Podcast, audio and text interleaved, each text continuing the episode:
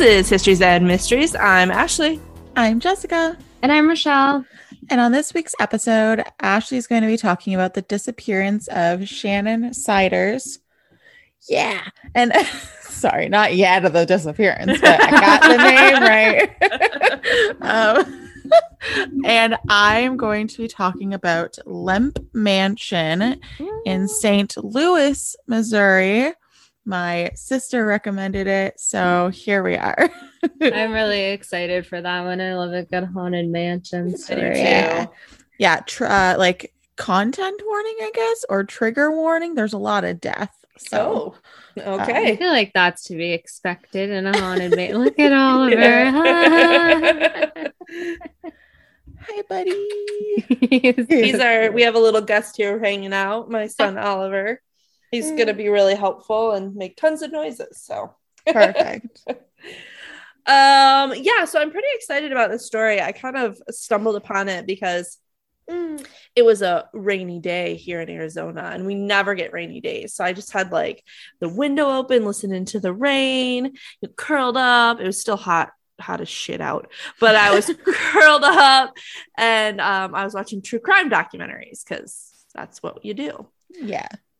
And I came across this story on um please tell me I wrote down the oh man I didn't write down the the documentary. It was a cold case cold case. Nice. Mm. yeah so it was really good. So and it takes place in Newaygo Michigan which is only about 40 minutes outside of Grand Rapids where I'm from. Nice. yeah so let's get into her All right. So on July 17th, 1989, in Newaygo, Michigan, single parent Bob Siders left for work for his night shift. Um, so they lived in Newaygo. Like I said, it was about 40 minutes outside of Grand Rapids, and he worked in Grand Rapids. So his 18 year old daughter, Shannon, uh, who still lived with him, she was in high school still, um, her senior year. She said goodbye to him like every other night. But when Bob returned home from his shift at 8:30 a.m., Shannon was gone, which was unusual for her. She was not like the kind of kid that was out all night or anything like that. Hmm. So Bob started calling Shannon's friends to see if she was with them, started calling around to other parents that he knew to see if, you know, they had heard anything. And he actually started walking around the neighborhood just yelling her name, but there was Aw. nothing. Yeah. Aw, that's really So sad. sad. Yeah. This is a really sad story. Like I said earlier, I was excited to get into it um because it's people got justice in the end, so that's good, but it's very sad. Good. Um, but so after this, he went to the local police to report a missing person. Um, and Bob described Shannon as a quizzical child. Um, he said that you know she was kind and fun loving, and when him and his wife had her, um, you know they were together. But then one day, his wife just decided she didn't want to be married anymore, so they divorced and Bob got custody of Shannon and raised her by himself until the day she went missing. So, did her mom just like not want to be married or be a mother? Because it's really hard for a mom to lose custody. Yeah. That's what I was Wow. thinking too. And I, or yeah, as at it, that it's really hard for mom to lose custody. And I was thinking that too, but they don't really discuss it much in the documentary. Weird. So I don't know if you, like you said, she just didn't want to be a mom anymore either, or if, you know, there was other things going on. I'm not really sure. But um and she's never she's they don't talk about her in the documentary at all. She's not in the documentary, so I have Weird. no idea. Yeah. So um poor Bob had flyers made. He posted them all over. He sent them to every police department in the state and he went door to door asking if people had seen her. Um the police said that they had several people come into their office and say that they saw Shannon like here or there and they were always absolutely positive that it was her. One tip in a nearby town said that there was a Shannon hiding from her father in a drug house. Um, and so they went to check out this drug house, and there was a Shannon there, but it wasn't our Shannon. Oh no. Mm. Yeah. Um, so at the time, uh, this was back again in 1989, there was a local 15 year old working at the sheriff's department because, you know, in the 80s, anything goes. Um, and she received a phone call. This is bone chilling, guys. She received a phone call at the station from a man who sounded excited on the phone. She said that he was like practically yelling, and he said, I just killed Shannon Siders, and then hung up. Ooh. Yeah. And the poor girl obviously started crying. She's 15 and gets a phone call like this. Oh, that's horrible. I know. Um, they tried to chase down anything they could from the phone call, but again, it was the 80s. So, you know, there wasn't much they could do with that.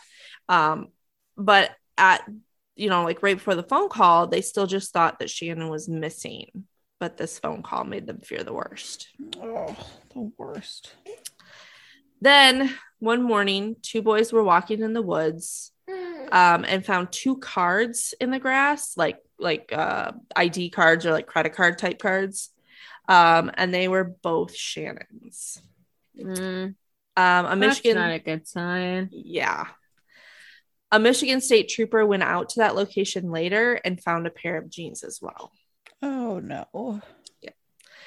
Um, this area that they found this stuff was apparently called the Hole in the Woods, and it was a pretty big party spot for kids.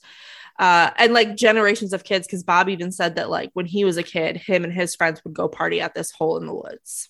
And how old was Shannon? 18. Okay. Um, so Bob decided uh to go look in that area because you know he he knew the area pretty well from partying there as a teen, looking for his daughter's body, which just is awful. Like, could you ever imagine? No, I can't. This poor man, when they interview him, like he obviously tears up a lot throughout this documentary, Oh. and it's so sad. Like, I just watched one of the worst movies I think I have ever seen. It's What was it? called Blood Red Sky. Oh, never It was a German movie Oh, geez. and it was horrible. It did not take the turn we thought it was going to take. Oh it no. went like way off the deep end. Oh no. But in this weird ass movie, it was like a mother daughter relationship and like they just like clearly loved each other and this mother did like whatever she could for her son and i was just like my child's like upstairs sleeping i'm like i just want to go snuggle her I know. like i could never imagine I know. I know. And I can't imagine like going somewhere looking and like expecting to find your your child's body. yeah. And he said this was an interesting thing that like I thought was interesting that they included it in the documentary and that you know he said it and it also just like gutted me. But um he said that he believes that some people can speak to the dead, but he determined that he couldn't because when he was there looking she didn't say dad I'm over here. oh I know. that's horrible oh god, it broke my heart. So, flash forward almost three months later to October 15th, 1989, in the Manistee National Forest, where that same area where Shannon's stuff had been found. A local hunter was out hunting, and hunting's a big deal in Michigan. So, our first day, our opening day of deer hunting season is November 15th, which is Mhm. coincidentally my birthday. oh, happy and- birthday. yeah. And they like I had teachers that would take that whole week off to go deer hunting and stuff. oh jeez eh? So it was pretty nice for me because I always had like a sub on my birthday, and you know, like a sub means you're not doing much work. So yeah um, so this h- local hunter was out, you know, hunting, and he came across a body, and he immediately went to the p- police, and it was Shannon. Ugh. Shannon's body showed that the cause of her death was blunt force trauma to the head, and she had several like blunt force wounds all over her body. And they also believed that she had been raped due to the position of which her body was found. And on further ex- inspection, they also found some genital mutilation. no Mm. that poor girl So here's another little tidbit that's gonna gut you. So her dad said that he never viewed her body. He didn't want to see her like that. Um, and he said he had a really hard time picking pallbearers because he felt that whoever had killed her knew her and he didn't want her murderer carrying her to her final resting place. Oh no. Yeah. Um, so he said, Imagine having that thought though. I like, know. Have to think that way. I know. I know. Um, so he said he picked like mostly cousins and stuff like that. Yeah. Um, they said for her funeral, her whole high school basically showed up. Um, and they asked the dad, they're like, Hey, can we write her letters and like put it in her casket with her? And he said that was fine. So they did that. Um, and you know, it was a nice funeral and everything. Well, at this point, they didn't really have much else to go on. So the original investigators asked the Michigan State Police behavioral analysis team to create a profile. Ooh, mm. hey, hey, hey. I just did a TikTok on the FBI. I saw that. I saw hmm. you liked it too. I did. I meant to like it from my account. I accidentally liked it from our account. So we So- liked our own video. oh, that's really lame. Oh, hey, I did my first reply video. It was fun. Ooh. no. cool. Yeah, Very yeah. cool. Yeah. So I have written in here, especially because I thought we could all take a little break from the the sadness, but Jessica, you kind of just did that for us. But I do have written in here. So let's all take a moment and picture Matthew Gray Gubler, aka Spencer Reid from Criminal I Minds. love him. I have gotten Kyle into Criminal Minds, and every time Spencer comes on the screen, I'm just like, oh, I love him. Oh my gosh, I love him so much. All his I have different no idea who you're talking about. Look Do him up. Do you ever watch Criminal Minds? No, I've never watched Criminal Minds. Oh, you would like it. And I I'll watch it. think as a human, Rochelle, you would really like Matthew Gray Gubler because he's a Yeah. little like he's a little eccentric and he's a little like spooky. Like he freaking loves Halloween. He like year round, like he's just a little yeah. The giant that guy. Okay, yeah, I know who that is. He's I don't so know. cute. I've never seen him in anything, but I've He's Yes. only in Criminal, Criminal Minds, Minds. and then he was in um Dollface, which I don't even know if they're doing another season. There's one season of it, it was really good. Yeah, Yeah. see, he's like a goober. yeah, yeah. with a ferret.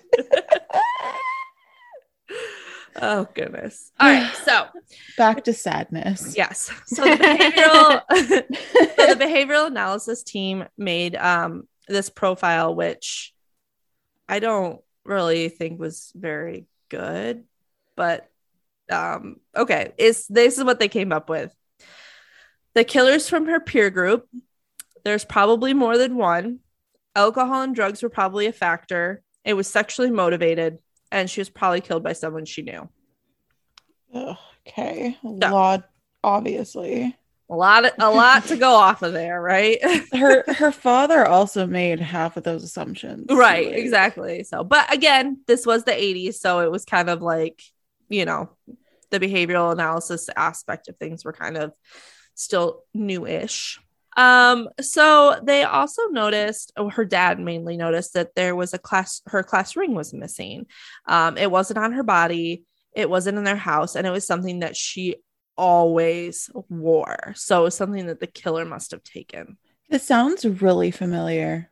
Does it? Yeah. I don't know if I've heard it before, but it sounds very familiar. Okay. Well, let me know at the end if you've heard it. Okay.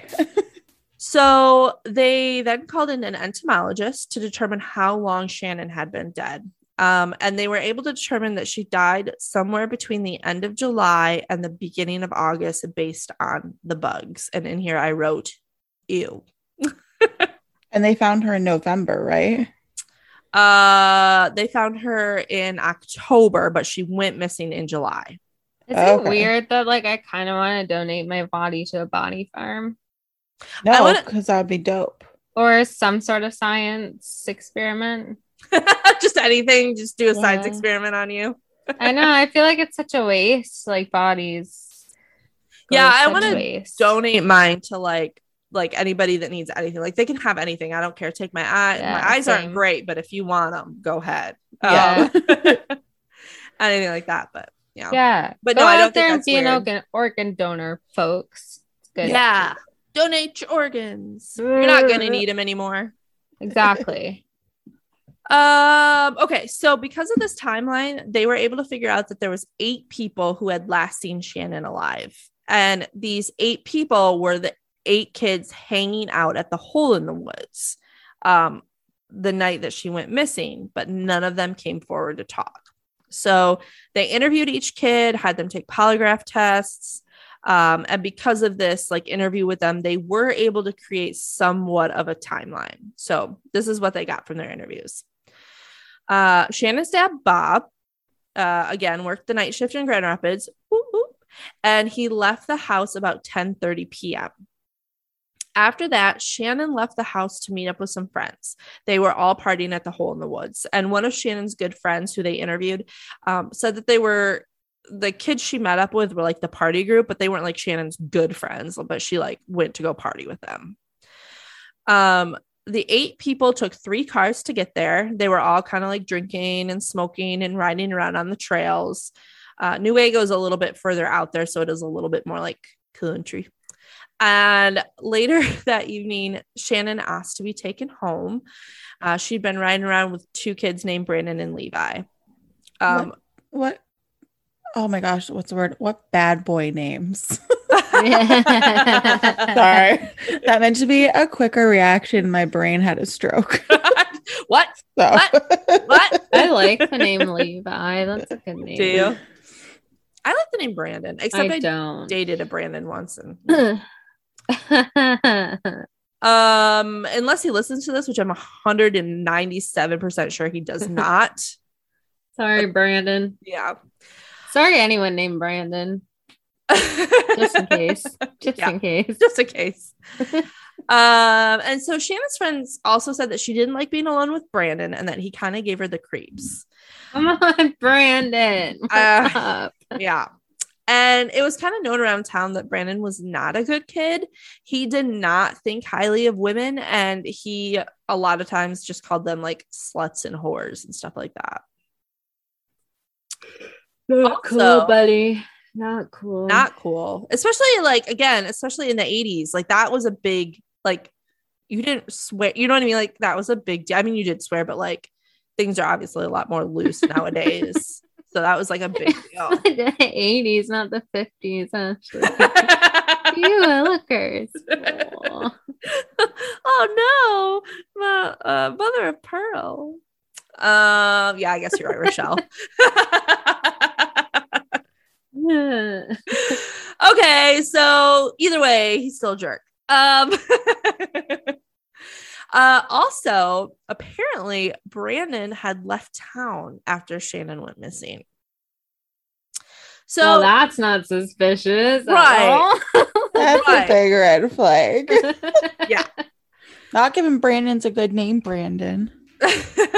exactly. Yeah, Jeez, again, I apologize to Brandon's listening. I'm sorry that this is your namesake. Like, sorry. sorry this is happening to you. Uh, so yeah, Brandon looked pretty good for this, right? So they brought him in, and um, he said the same thing. They were riding around on the trail. Shannon wanted to go home. Um, when she was getting able, like when they got around other people, she was able to get into a different car. She did, and then he didn't see Shannon after that. But why had he left town? Because he's suspicious. Well, he went to Colorado to pick up his cousin and came back. He was literally only gone for a day or two. Ugh. Yeah. So, what car did she get into then? Um, at this point, the police, I guess, believed Brandon. Um, they uh, everything he said checked out, so they kind of moved on from him. Um, so then, what car did she get into? Well, don't you worry, I'm gonna tell you guys Okay. she she got into two kids named Paul and Matt Jones's car. They were brothers, Paul and Matt. I have heard this. You have? I don't remember how it ends, but I've heard it. Okay. Well, Okay. fun fact, my dad's best friend growing up was named Matt Jones. Ooh. I don't know why that's a fun fact, but I thought I'd put that in there. Was it the same dude? It was not, thankfully. Okay, that's good. Um, Sorry, So- Matt Jones. yes. So Paul and Matt decided said that the plan was to go back to Shannon's and watch the movies and drink some more beer. Um, but Paul and Matt claimed that once they got back there, Shannon said she was tired and didn't want to.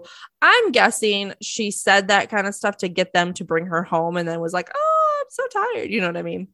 Yep, I have played that card. Yep. many a time. 100%. So Many a time. Paul and Matt claim that they dropped Shannon off between 2 and 3 a.m. And they did have quite a bit of detail about her house because they were talking about how, like, the TV in the porch light was on and they could see her dog running back and forth. Um, they also passed the polygraph test. So that was kind of another dead end. So everyone in the whole group was looked at and nothing came from any of it. And the case went cold. They couldn't get DNA off of her. Um, I don't think DNA was a thing back then, was it? I feel like Let's at look it up. 89 it had to be a sort of a thing. when did DNA analysis become a part of evidence? Cool. Thanks, Google. Uh, started in the 1980s. There we go. It would have been the beginning. so- Yeah. Yeah, so they wouldn't have been um, a lot of stuff. It started in 1986. DNA. Yeah, it was first used in a police forensic test in 1986. Okay. Yeah. So So, those Definitely three not. years. Yeah, they probably Yeah. weren't into that yet, yeah. especially for a small town like Newaygo. Yeah. Um, so the case went cold, but her dad, um, he rented a billboard, um, just saying like who killed Shannon Siders, and then he got like 45 to 50 businesses to put on their billboards who killed Shannon. Oh, Shannon. I know this story now. oh, you do? yes, I do. Okay. So unfortunately, nothing came of it. Um, they definitely were trying to keep her case in the front of people's minds, but nothing ever came of it. So on August of 2011, 22 years after her murder, there was a new police chief in town. Okay, so originally I thought they said sheriff. So I wrote there was a new sheriff in town. Pew pew. And then I realized that it said chief. So I went back and changed it to new chief in town, but I left the pew pew in. So there's a new chief in town. Pew pew. Um, he said he took the position in Newaygo, Newaygo specifically because of this case. Um, so once there, he put together a cold case task force, which apparently they didn't have one before. Again, That's Newaygo's a very small town. Yeah, yeah. So one oh, of it was a different billboard one I was thinking of. Okay. There is a billboard one that that there was like a movie that got really big off of. That might be the one you're thinking of. Maybe, maybe. I don't know. Gotcha. Um, so this new task force, they actually asked one of the detectives that they um, interviewed in this um, documentary, and he said that he specifically became a detective because of this case as well. So there's a lot of people like really wanting to solve this case. That's amazing. Yeah. So the new task force started to look into who Shannon was. So, you know, back in the 80s, it was more looking at like, you know, what happened to the victim. And now they kind of look at who she was. So let's look at her friends. Let's look at her family. Let's learn who she is. And hopefully she can tell us who her killer is. So they talked to her family, they talked to her friends, they talked to her acquaintances, and the class ring came back up because it was well known that she always wore it on her right hand, but it was missing. So the chief said, Find the ring, find the murderer. And it made me think of Lord of the Rings. But anyway. So first they wanted to make sure that her ring wasn't in the woods where her body was found like maybe it fell off or you know something like that so fun fact the police chief of Newaygo was uh into metal detecting so he had his own metal detector that he brought out there and um, looked all around with it he said he found a ton of bullets but no ring That's awesome that he's like so invested in Yeah. this. Love it. Now- wait for this next character oh my gosh okay Okay. so Ready. So, do you remember the 15 year old girl that answered the phone? Yes. So, her name is Amy Bonner, and she is now obviously all grown up. And she could not her whole life stop thinking about the case. So she decided, screw it. I'm going to go solve the case. Yes, I have heard this story. Okay. Okay. Okay. okay. Okay. Okay. Okay. Yeah. So Bob, the dad, said that Amy had become a detective, but she wasn't even a detective. So she was kind of like just doing this on her own in her own time. She started talking to anyone and everyone. Um, even said that she would sometimes talk to up to 10 people a day about this case. Um, and because of her bringing this back up and, you know, rolling over all these stones, it brought the case back into the public eye. So everybody was talking about it again. And because everybody was talking about it again, the new chief of police was like, hey, you know where people will say things that they won't say in real life? The internet. So he started a Facebook page for this case. Um, so he said that a lot of people thought that Amy had made the Facebook page, and he's like, that's totally fine with me. But later he got a message from Amy, and that's actually how Amy and the chief of police met. And he said, he goes, I told her to give me everything she had unfiltered and not to expect anything in return, which sounds harsh, but it makes sense, right? Like he can't share with her police investigation stuff. Um, so because of this Facebook page and because people thought that it was Amy that made it, a girl named Stephanie messaged her and said that her family may have been involved in Shannon's murder. So, this family was the Hammond family, and they had a horrible reputation. They were known for abuse, incest, and just like all around crazy shit. Gross. Yeah. So Stephanie tells Amy that they have a house on a lake with a creek running underneath it, and Shannon was taken there, taken there after being drugged and raped by several people. Stephanie said that they kept her there for a few days and then took her by van to the woods where they ran her over. Mm.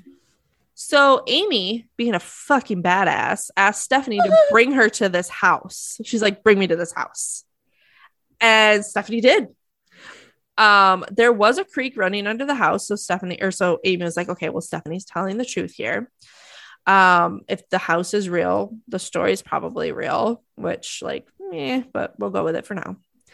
Um, so once there, Amy immediately called the chief of police, and he came out. They knocked on the door.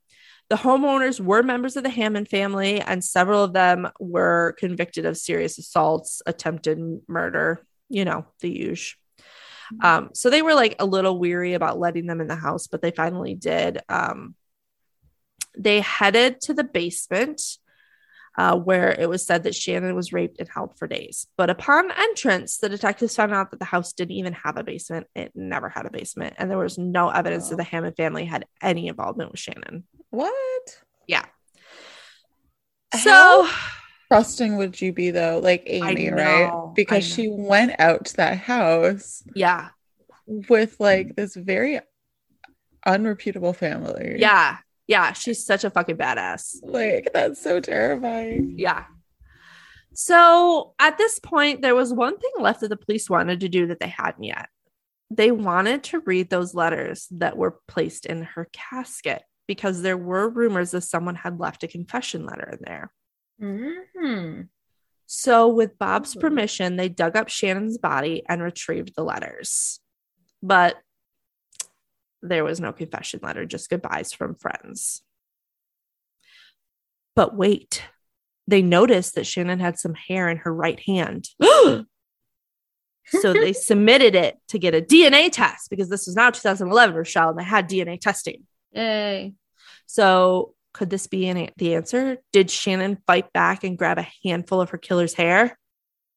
Nope, the hair belonged to Shannon. Ugh. So ah. that's frustrating. I know. I know these poor family and detectives and everything. Um so the police said that they interviewed about 400 people in this new investigation.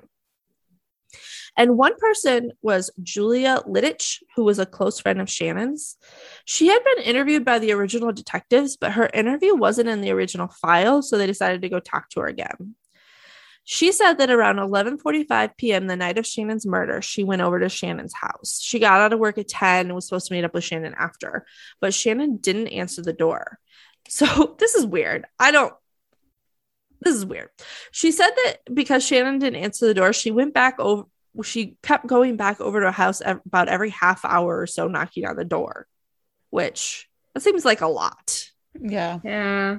But Like, go inside, breaking the door down. Yeah, or like why are you going over there so much? Yeah. like you're 18. I'm sure she didn't think something bad happened. You don't think anything bad's gonna happen when you're 18, right? But like she's like just kept going over there. But anyway, she did it.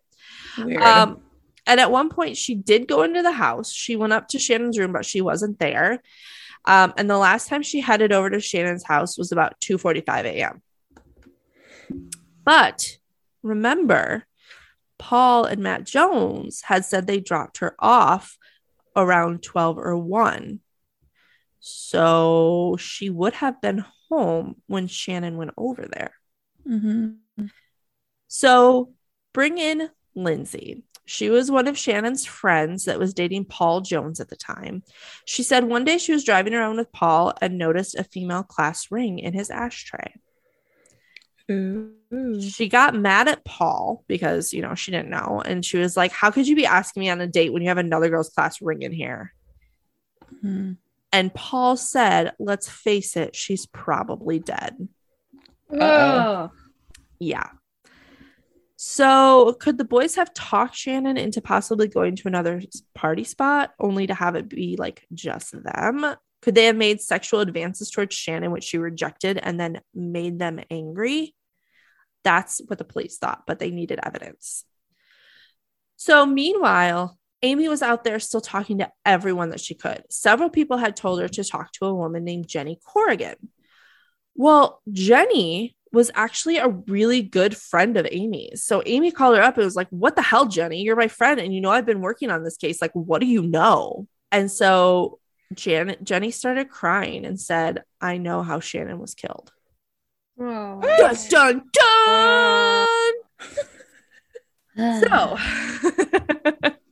Jenny started telling Amy what she had seen, and Amy called the police immediately. Jenny. Jenny! Jenny. Jenny told the police that she was scared to come forward because she was scared of retaliation, but that they needed to talk to Dean Robinson. So they pulled them both in, Dean and Jenny, um, and they told them exactly what had happened the night Shannon went missing. So Jenny hadn't been with Shannon and those eight other kids, but she was driving around with Dean. And they came up to a car that was parked. And so Dean got out to talk to the driver, like he must have recognized and was like, oh, hey, I know him. And Jenny stayed in the car. Uh, Jenny heard the driver say that it was the Joneses and that they were looking for a girl. So police believe that at some point Shannon had gotten away and she was running, and that the boys at this point were hunting her. Uh-oh. Yeah. That's horrifying. Um, because the police believe that after that, the brothers did caught up to Shannon and then they beat the crap out of her and raped her. Horrible. Later, Dean and Jenny came back through and saw the two brothers outside of the car with a girl lying unconscious on the ground. Ugh. So Dean got out and, to, and ran up to help because he's like, "Oh my god, like they need help. There's this girl lying on the ground." Um, and apparently he had like tr- he tripped and fell and was like laying like face to face and saw that it was Shannon Siders. Oh no. Paul came over and kicked him in the face. Ugh. And Matt Jones came around the back of the car with a hammer. Like they were to kill Dean. Um, and Jenny started honking the horn over and over. And then once Matt realized that someone else was in the car, both Matt and um, Paul took off. Damn. There were also witnesses that say years later, Paul was talking about it and said the bitch got what she deserved. Mm. Another time, Matt grabbed a woman by the throat at a bachelor party and said he would put her in the ground like he did the bitch up north. Oh my goodness. So finally, In June of 2014, nearly 25 years after Shannon went missing, both brothers were taken into custody and brought before court. Good. And I tried to find more information on the trial and I couldn't find much because this just doesn't seem like a lot of evidence. You know, it's all eyewitness. Yeah. Mhm. But Matt Jones was convicted of first degree murder and sentenced to life without parole. And Paul Jones was convicted of second degree murder and sentenced to 30 to 75 years in prison. And I also wanted to know why Paul got a lesser sentence than Matt, but I, like I said, I couldn't find anything. But Weird. and that is the story of a badass woman named Amy, a badass dad named Bob, and the disappearance of Shannon. Wow. That's That's crazy. insane. Like Isn't I'm that crazy. so like obviously it's horrible what happened to her. Right. But just imagine think like the justice. Imagine knowing how you think you've gotten away with it. Mm-hmm. And then over 20 years later, it bites you in the ass and you Yes. finally get what you deserve. Yes. Mhm. Like how amazing. Sweet, Yeah. sweet justice. Yes. I love when stuff like that happens because it doesn't happen too often. And- Right. Yeah. The bad guys don't always lose in real life. Yeah, exactly. So that was great. Thanks. Good story. Yeah. Thanks. Yeah, that was good. Okay. So I have two things. So, one, I was telling my nephew, today, 'cause I'm visiting family. I told him that I was recording today. And he's like, Oh, can you mention me on your podcast? And I'm like, Sure, but but why? And he's like, I just want to be internet famous. Oh, How old is he? He's like, I think he's about eight or nine. Oh, that's so cute. He's Very so flattering sweet. that he thinks will make him an Yeah. I know. famous. I know. I'm like, I want to be internet famous too, bud, but I I'll mention you. That's So- so cute. This goes out to Landon. Yay, Landon. um, I was playing some NHL with him on the PS4 today. It was fun. Aw. Um, so that was fun. Uh, so shout out to Landon. And then my husband sent in a sleep paralysis story. Ooh. So he said, um, I have had episodes of sleep paralysis before. The most recent one that I have had made me feel like a heavy, dark presence was laying on top of my body, holding me down. With all my effort, I couldn't move at all. After a while, I felt like I was awake and did my best to start by moving my fingers. And as soon as they started moving, my whole body was freed up and I could move again. Yeah. Ugh. Did you know about that, Jess? he had like he's only had like a couple instances and it was before we met so he's never had any since and if he has he hasn't told me and if he has he probably hasn't told me because he knew he knows that it would scare the hell out Freak of you out. Uh-huh. Yeah. so Yeah. just super fun yeah. so i'm just real glad that he has not had any since yeah, for sure. But yeah, so super duper fun. and it leads into my wonderful story. yeah, let's hear about your mansion. I'm excited. I used the Lemp Mansion website for the history. I had emailed them and they never emailed me back. I was just Oh. asking for like s- spooky stories and stuff. but- oh well, I understand. They're busy. um, and then I also used Legends of America. Ooh. So, moving from your very sad, justice filled story to a kind of sad but spooky story. Yay.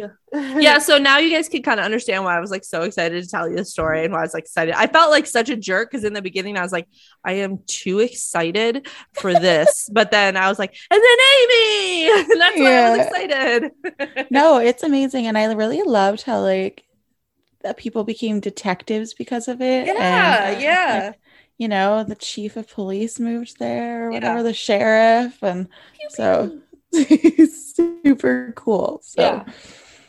all right. So, my story is probably not as long, but here we go. this mansion is located in St. Louis or St. Louis for us Canadians. I don't Um, know if any other Canadians say it like that or if it's just uh I don't know. it looks like Louis to me, not Lewis. So- It does look like Louis. Yes, it does. And it sounds better St. Louis, Missouri, other than St. Louis, Missouri. But that's just St. Louis. it just sounds prettier. well, then we also have Des Moines, which is spelled like Des Moines. So at least we do that one right. You guys are weird. Yeah, like that's Ugh. weird, but like Canada has some fucking weird ones. We have, there's a place in Dildo? Newfoundland called Dildo. Yeah. Dildo. oh yeah. Dildo, Newfoundland. oh, jeez. Okay, so it's located Yes. in St. Louis. It was turned from a majestic home for millionaires to office space, Mm. then decayed into a rundown boarding house Mm. before being restored to its current position as a spectacular dinner, theater, restaurant, and bed and breakfast. Oh, cute. Yeah, so I think we should actually go there. I love it. Let's do it. Our first little meetup. Okay, let's do it. okay. So when Johann or John Adam Lemp came to St. Louis from Eschweg, Eschweg, I don't know, man. It's German. E S C H W E G E. Eschweg. Eschweg. Sure, that's beautiful. Thank you. Esch- Um, Wait, what did how do you spell it? E S C H W E G E. And in parentheses, parentheses, I have how it's pronounced, but it's still just like we still can't do it. It's still too much. it's like Eschweg. Eschweg. That sounds right. Yeah. That sounds right. Yeah. Anyways, it's in Germany. And he came there. Oh. She's looking up the pronunciation. Landgrafenschloss Eschwege.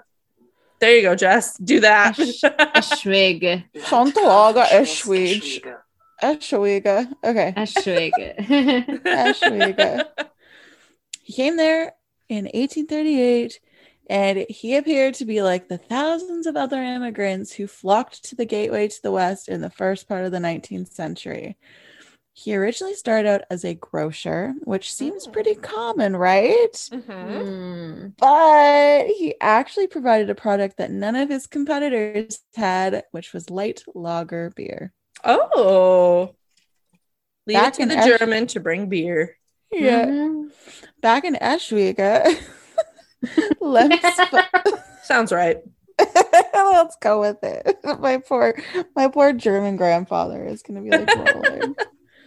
Oh my goodness. Um, uh, Lemp's father had taught him the art of brewing and gave him the recipe for brewing this golden elixir. Lemp soon understood that the future of lager beer in America was as bright as the brew itself, and he left the grocery business in 1840 which was just two years after he arrived in St. Louis. Oh wow. So, after two years after arriving in St. Louis, he opened a small brewery at 112 Second, sorry, 112 South Second Street. Oh, okay. He began to sell the beer in a pub that was attached to the brewery, but found that it was too small to sell and produce. So, of course, what he did next was just obvious. He found a natural cave system underneath Oh, St. okay. Louis, Mhm. which happened to be the perfect temperature for aging his beer. Oh, of course, of course. This is really ingenious. Oh, I think I've heard of this before. yeah. Is this So- on a Ghost Adventures episode? I have no idea. I heard it on, and that's why we drink originally. I think I didn't remember it first until I started getting to this cave system and stuff. that Yeah, built that's what I down like there. recall the like the like uh the caves underneath to the and then something about like prohibition. Yes. Yeah, yeah, yeah, Okay. yeah, yeah, yeah, yeah. So he chopped ice from the adjacent Mississippi River and he put it inside the cave to keep the cave chilly, which provided ideal conditions for the lagering process to run its course. Hmm. Can you guys Uh, spell Mississippi? Because I can. M I S S I P P I. M-I-S-S-I-P-P-I. I didn't know if Canadians learned that little like. M I S S I S S I P P I. What's it? What are they doing? Matilda, Mrs. I, Mrs. Mrs. M, S, Mrs. Mrs. I, Mrs. Mrs. S S S S I I, Mrs. P. P. What is it? Guys, this is beautiful. But yeah, it was basically that. I think it was Mrs. I, Mrs. S, Mrs. P. I don't know. Wait, Anyways, now I'm gonna need to freaking look that up. Matilda, Mrs. Mrs. I, Mrs. Mrs. Mrs. M, Mrs. I. Mrs. yeah. Anyways, who knows? Are we looking? Oh, it's for- difficulty that they spell, not Mississippi. That's why. Oh. oh. you guys were so close. so close. Oh, beautiful singing though on our behalf. I think. It was. It was gorgeous. So, oh, okay, I'm never gonna get through this story. Um, okay. So, this is difficulty right here. Yes. Difficult. A new industry was formed in St. Louis. The brewery was a huge success, and John Adam Lemp passed away as a millionaire. Oh, good for him. Yes. When Lemp passed away, his son, William, this is going to get so confusing because they keep naming their children after themselves. Okay. Gotcha. Okay. Just call So- them like one, two, and three. Uh, I might confuse myself. We'll we'll figure it out. Yeah, yeah, yeah. Because Okay. the Just first be like, one's and dead. another one. I don't know. Like, yeah, John John Lemp is now dead. He's deceased. He's unalived.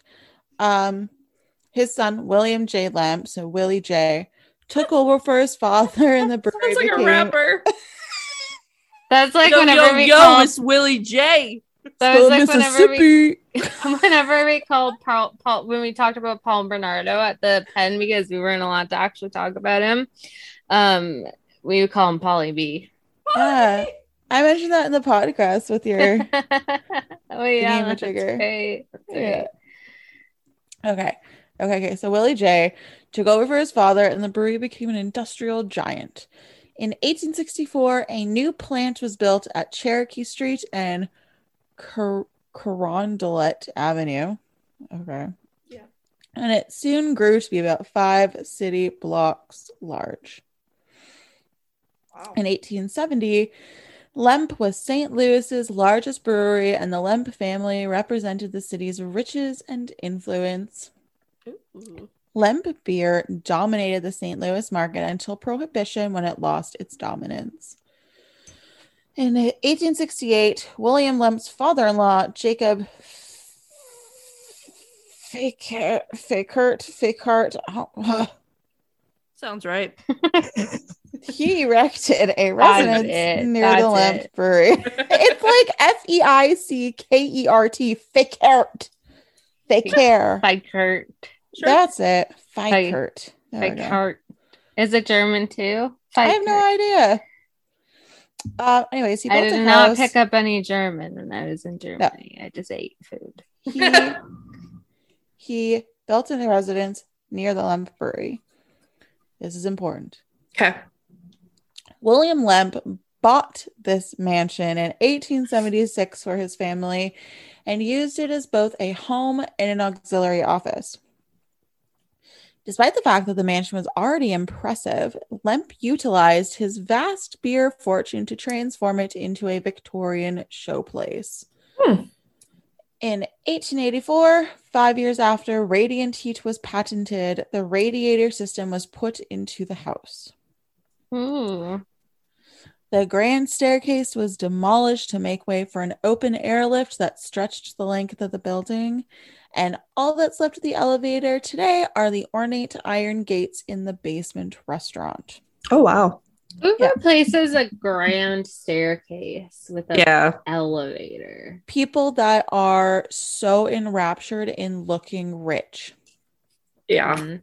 Except that you said a lot of people die in this. So like everything you're mentioning, I'm like, you could die that way. Yep, you could die that way. So this house was completely remodeled in 1904. The former brewery off brewery office to the left of the main entrance. Oh god, why did I put this in here? Anyways, um, is where someone died. Uh, the mantle is made of Italian marble as well. Ooh, pretty. The parlor is to the right with its hand painted ceiling and elaborately carved African mahogany mantels. And the Lemps kept exotic plants and birds in an atrium beyond the parlor. Oh my gosh, they were Hmm. rich. Yeah. The main bathroom is highlighted by an incredibly unique glass enclosed freestanding shower that Lemp found in an Italian hotel and brought back to St. Louis for his own use. Wow, that sounds nice. Yeah. A barber chair and a wash basin with glass legs are among the room's other odd features. The Lemps also erected three gigantic vaults at the back of the home to store large quantities of art artifacts. Hmm. The Lemps were such ardent art collectors that they couldn't possibly show off all of their finds. So each vault is 15 feet in width, 25 feet in depth, and 13 feet in height to store all of that crap. wow. Wow. Yes.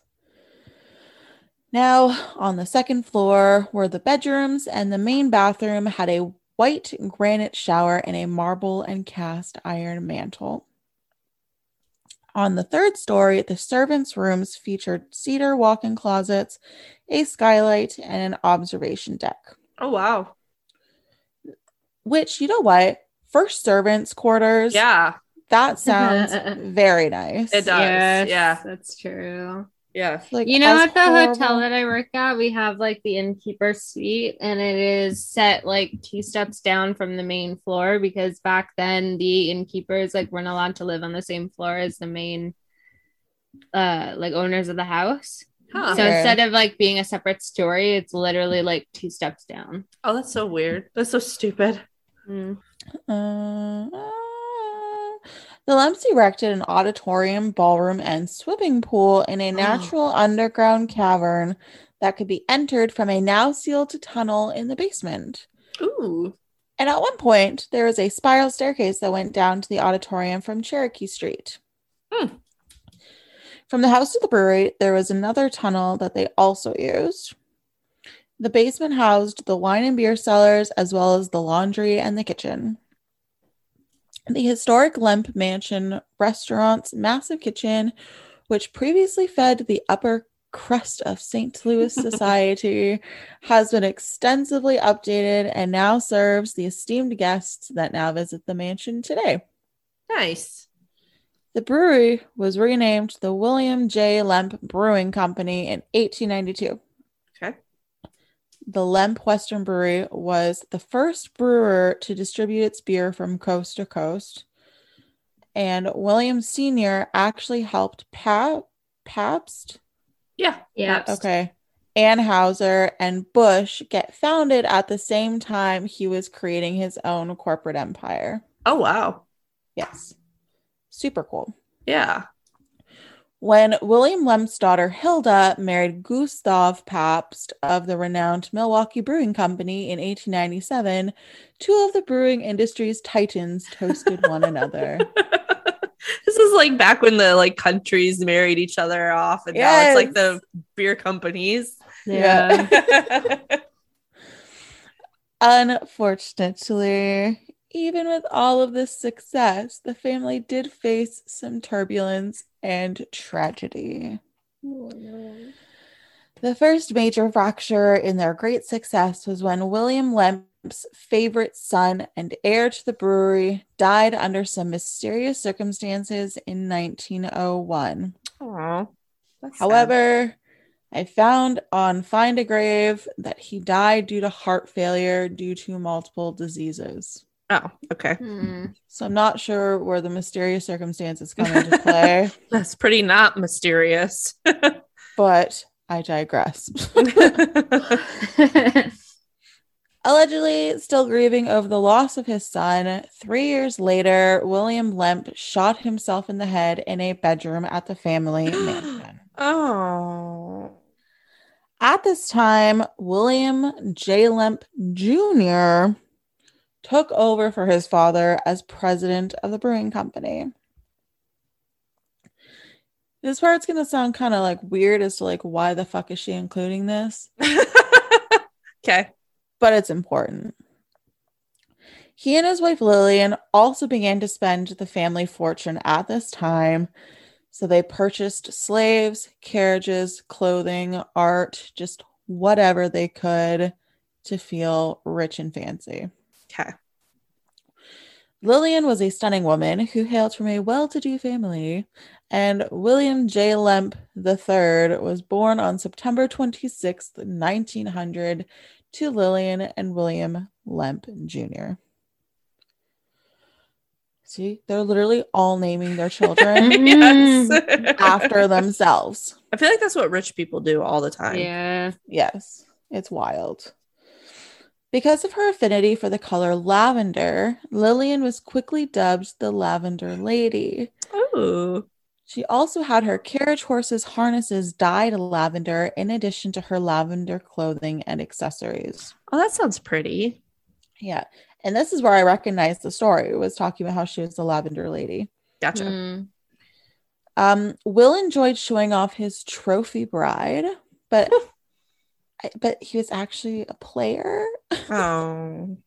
he was used to behaving and acting as he liked, whatever he wanted to do. He was this rich, spoiled boy. Yeah. Um, like he was born with a silver spoon in his mouth, right? Yeah. Yeah. So William began to get tired of his wife, and he gave her a daily allowance of a thousand dollars. Did you adjust it for inflation? I thought I did, and apparently I didn't, and I'm oh going to look it up right now. Because I bet that's a shit ton. I know. I don't know what year I'm in. I'd like a thousand dollars a day. That Right? Just for Like- existing. Let's do 1900 because that's when their son was born. It is about $32,000. $32,000 a, a day. day. Oh my gosh. So she had $32,000 a day. That's insane. And if she didn't spend that money, she was informed that she wasn't getting any more. Nope. Meanwhile, Will was occupied with operating the brewery during the day and engaging in a variety of indulgent pastimes at night. He would throw expensive parties in the caves beneath the mansion, bringing in a slew of prostitutes for his guests' entertainment. Will also allegedly spawned a child with someone other than his wife. And this boy was born with Down syndrome. And hmm. they, not me, they refer to him as Monkey Face Boy. oh, that's so sad. it's horrifying. That's oh my gosh. Oh. Oh. And this boy was allegedly hidden away in the attic. And this was also confirmed by a former nanny and chauffeur that lived and worked at the mansion. Ugh, that is The- awful. And this poor, poor boy still shows his presence at the mansion today. oh. Eventually, William filed for divorce against Lillian, and she actually almost lost custody of their son, William Lemp III, due to a photo of her smoking a cigarette. Oh, oh, heaven forbid. Right? Yeah. So she almost lost custody because of that. Okay. That's stupid, but sure. Yes. Tragedy continued to pursue the Lemps with a ferocious zeal. The brewery's fortunes continued to deteriorate until prohibition in 1919 forced its closure. The the workers at the Lemp Brewery actually only found out about the closure when they showed up to work and the doors were barred. Oh my gosh. Yeah. So they were not told. They just kind of showed up to do Uh, what they wanted to do. And Wow. Yeah. Then Elsa, William Jr.'s sister and the wealthiest heiress in St. Louis at the time, committed suicide in Oh. 1920, supposedly despondent over her tumultuous marriage. Oh. On June 28th, 1922, this magnificent brewery and dynasty, which spanned 10 city blocks, was sold at auction for $588,000, with like roughly that, which is over $9 million today. Whoa. But the worst part is that it sold for that 588,000, but it was valued at 7 million. Oh. wow. Wow. a little over 113 million today. Wow. Why did it sell for so low? Uh, I don't. I think it's just because of the fact that it was like to do with like um prohibition, right? Oh, okay. Yeah. So because like alcohol Mm-hmm. wasn't supposed to really be a thing at that point. so- Yeah. Okay. I gotcha. Despite the fact that the majority of the company's assets had been liquidated, the Lemps maintained an almost morbid attachment to the family mansion. William J. Lemp Jr. also shot himself in the same building where his father died 18 years prior Oh, wow. after presiding over the sale of the brewery. In 1943, his son, William Lemp Jr. III, died of a heart attack at the age of 42. After his brother's suicide, William Jr.'s brother, Charles, stayed at the residence with two servants and William's illegitimate child that lived in the attic. Gotcha. This illegitimate child died in his 30s at the mansion and was buried on the Lemp cemetery plot with a flat marker that simply Oh. read Lemp. Oh, Aw. poor guy. But at least he got buried there, Yeah, I guess. right? I know, but I like he didn't have a name, unfortunately, Aww. which is really sad. Charles was a bitter man and he lived in dis- he lived in seclusion until he also died of a self-inflicted gunshot wound. Oh my gosh, there's a lot of suicide. Yes. Okay, this part is like really tragic Okay. and I hate it, but I gotta give I gotta I gotta get all the facts out there. Okay. So there are two different sources for what actually happened with Charles. One said that a servant found Charles, and another source stated that his brother Edwin found him. hmm Another sad instance to this story is alleged, I believe. Um, it was said that before killing himself, wait till I'm done before reacting. Okay. he said that before killing himself, he shot his dog in the basement, but the dog was found halfway up the stairs. No. I hate that so much. Right? It's horrifying to ever think that somebody would do that to another creature. That's awful. But, anyways, sorry. Thanks for that. Sorry. so, after that horrible, horrible little tidbit of information. Which we will never speak of again. Okay. Uh, after, at the age of 90, 90, Edwin Lemp died of natural causes in 1970. So, one of the family members died naturally, which is nice. One of them. Before Edwin died, however, he instructed his butler to burn all of the Lemp art and artifacts and the family documents. Mm. to burn them? Yep. Mm.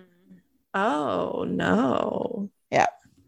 Since the family line died out, it has been many things over the years, and one of those things is spooky. Ooh. Spooky icky. Uh, it was a boarding house at one point, and residents reported hearing phantom footsteps and spooky knocks throughout the house. As word of these stories spread, the boarding house struggled to recruit residents, and it continued to deteriorate to the point of being a flop house. oh. The historic home was saved in 1975 when Dick Pointer and his family bought it.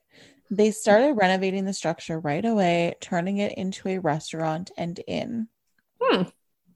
Workers at the residence frequently reported seeing apparitions, hearing weird noises, losing tools, and feeling watched.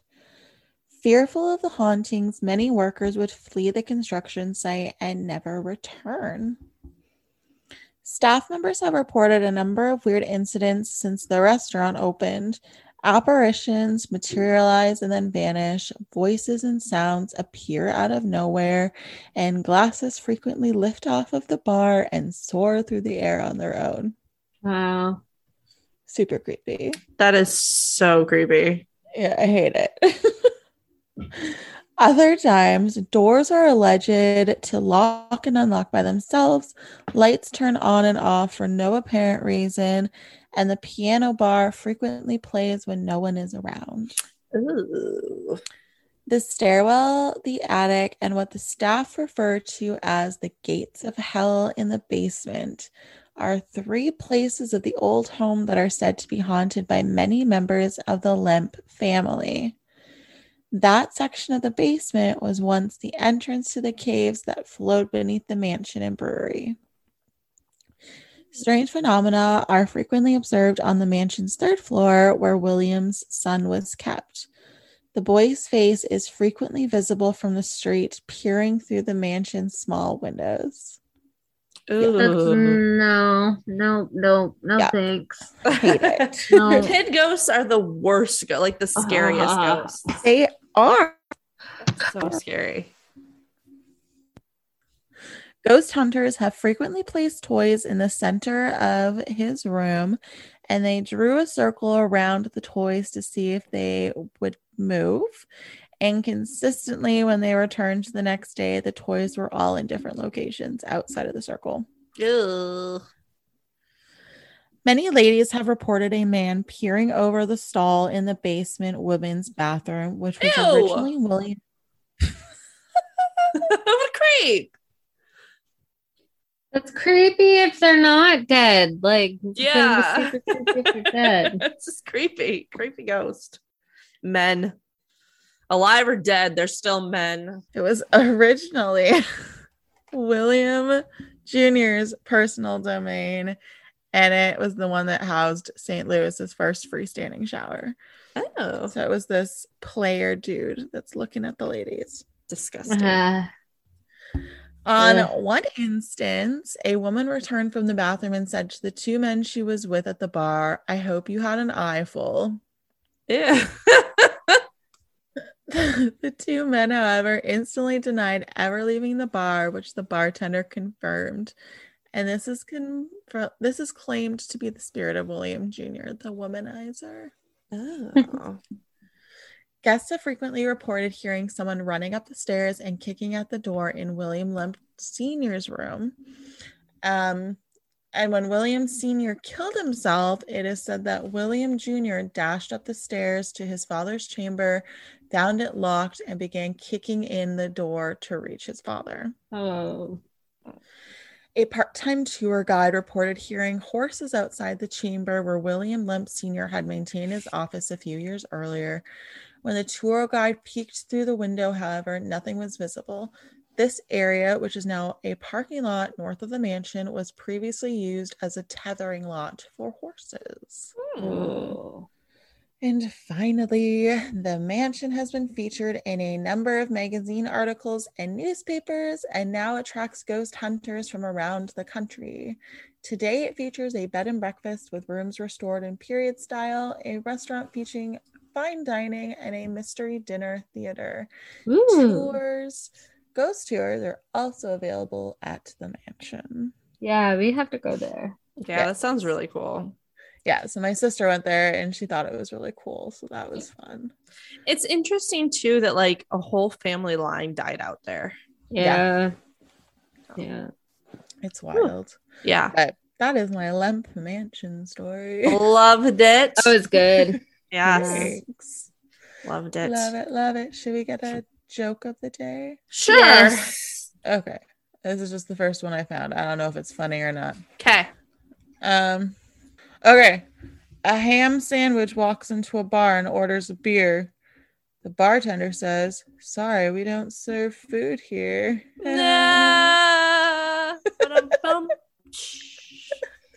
You should have ordered a food then, because then it's like not serving food food. Yeah. so stupid. well, if you want more of us, lovely ladies, you can find us on our website at historiesandmysteries.ca. We are also on Facebook, Instagram, and TikTok, where we're doing a bunch of cool things. On TikTok, we are Histories and Mysteries Pod. Yeah, we are. And uh check us out. Please rate and review us because That'd be great. Yes, Yeah. please. On Please, any please, of your listening platforms, subscribe, rate, review, whatever you want to do for us. We would much appreciate it. Yes. Tell us about Okay. the spookiest house you've ever visited. That would be Yeah, fun. that'd be cool. Love Mm. it. All right. Well, thanks for listening, guys. And we look forward to bringing you two new episodes. No, two new stories next week. Bye. Bye. Bye.